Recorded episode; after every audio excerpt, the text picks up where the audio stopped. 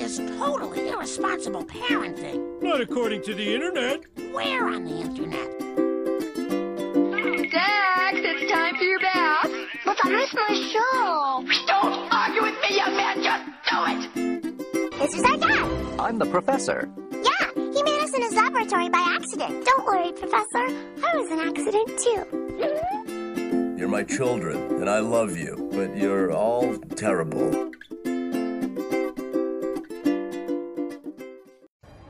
Everyone loves Disneyland. Okay, not my dad, but he's the exception to the rule. Now, you could call a travel agent and let them do the planning for you. But if you're anal, like I am, then you want to plan it all yourself a year before you go. At the moment, I'm planning a trip for my 40th birthday slash graduation from grad school. I'm going at the end of January next year, and I've been planning since January of this year. I'm crazy. My packing list is sitting in my desk right now. So, from a crazy Disney nerd, here are some tips and tricks for planning way in advance your next trip to the happiest place on earth.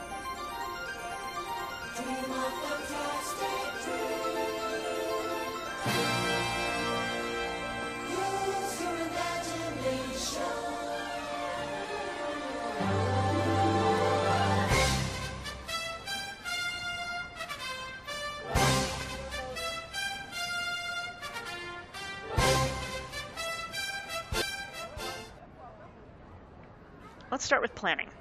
I always start with booking my travel since that's the biggest expense. I like to get it out of the way really early so my bank account can recover before I actually go on the trip. So, tip one bundle travel. I use Expedia so I can bundle my hotel and my flight and save a bunch of cash. It's great. You can read the reviews of all of the hotels, you can see how close they are to the park. There's a little map, there's photos of all the rooms. Tip two Long Beach. Fly into Long Beach Airport. It's the best. It's usually reasonable for airfare. It's lovely to hang out in before you come home, and you get to avoid LAX. As someone who lived in LA for almost six years, this is very important. LAX is the worst. Fly into Burbank if you're going to Universal, but fly into Long Beach for Disneyland. John Wayne might be closer, but Long Beach is cheaper. And for about 30 bucks, you can catch an Uber or Lyft to your hotel by the park. It's even cheaper if you can split it with a couple of people that you're traveling with. Tip 3 Find a hotel with breakfast. I prefer to find a hotel with a really good breakfast. It gets me fueled up before I go into the park and therefore saves me a bunch of money. And it's not just a bagel, it's real food. I've stayed at the Residence Marriott at the Anaheim Convention Center, and the place is great. You pay a little more for it, but the breakfast is fantastic. It's about a block and a half from the park entrance, and there's Netflix. I didn't think that I would care about that, but it turns out that I did.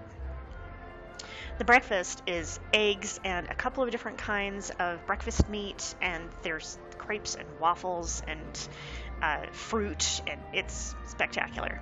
Let's move on to buying your park pass. No matter how long your trip is going to be, I've discovered the joy of Max Pass, which brings me to tip four. Tip four Max Pass. Max Pass is $10 a day for each ticket and is the best thing since Fast Passes.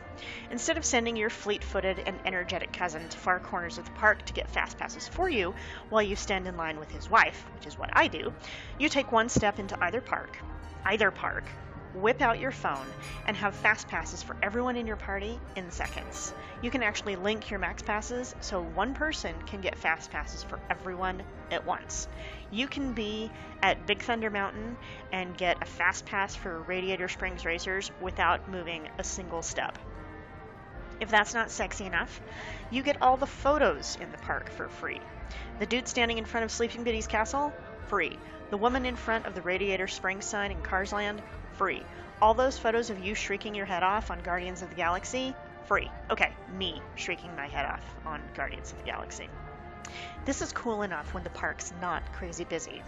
Imagine how powerful you feel when you've gone 80 miles in five days and would sell your soul to Satan not to have to walk another 20 feet to pee, let alone to get a fast pass for one more ride on the Haunted Mansion. And there's a parade in the way. And Fantasmic's going to start, and there are fireworks. It tells you how long the standby line is and when the return time is for the fast passes. Max Pass. It's amazing. What about food, you say? Can I just walk up to the Blue Bayou and get a table? Sometimes, yes.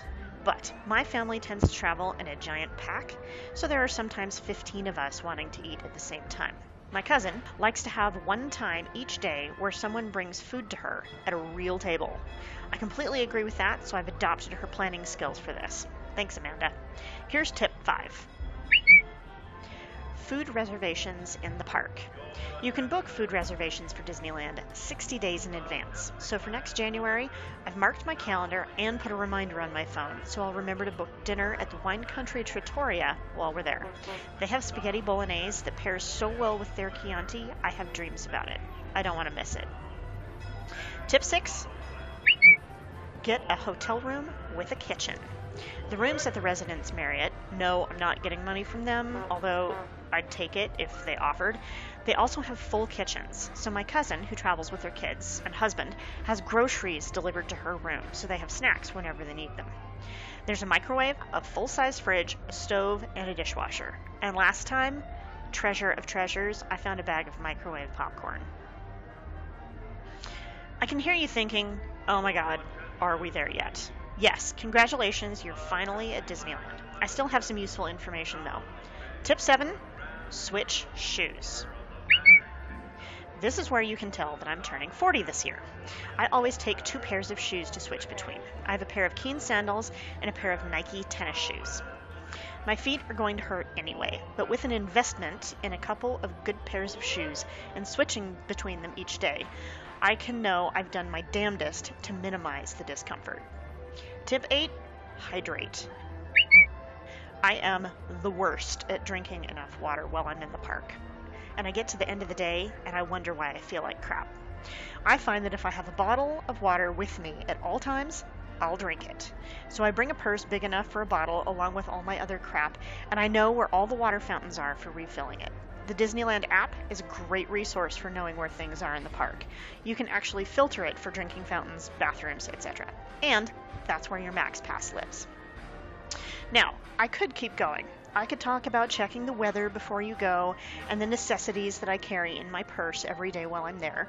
Put your phone in a Ziploc bag when you get on Splash Mountain. But I figure I should leave you before you turn me off. Or do you want to hear about the huge playlist I've created to go along with this trip? No? Fine. So, these are the best tips I can give for anyone planning a trip to Disneyland who has a bit of Ravenclaw in them. I know it's wrong entertainment overlord, give me a break. Of course, you should think of these as more guidelines than actual rules, to quote Pirates of the Caribbean. They're not set in stone. The Disneyland police are not going to arrest you if you choose to ignore any of them. This is just how I choose to do it. Part of the fun for me is planning the trip within an inch of its life. I hope they're of use to you and that your next vacation to the happiest place on earth is the best ever.